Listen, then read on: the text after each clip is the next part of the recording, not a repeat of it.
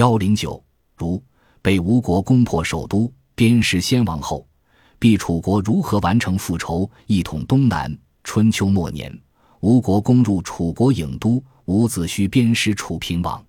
实际上，吴军攻破郢都时，楚平王已经病死许久。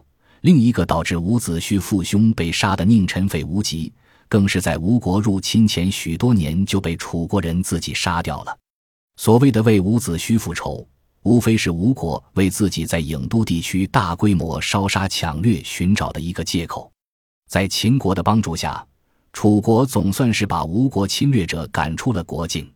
此时大约十八岁、尚未及弱冠的楚昭王回到了郢都。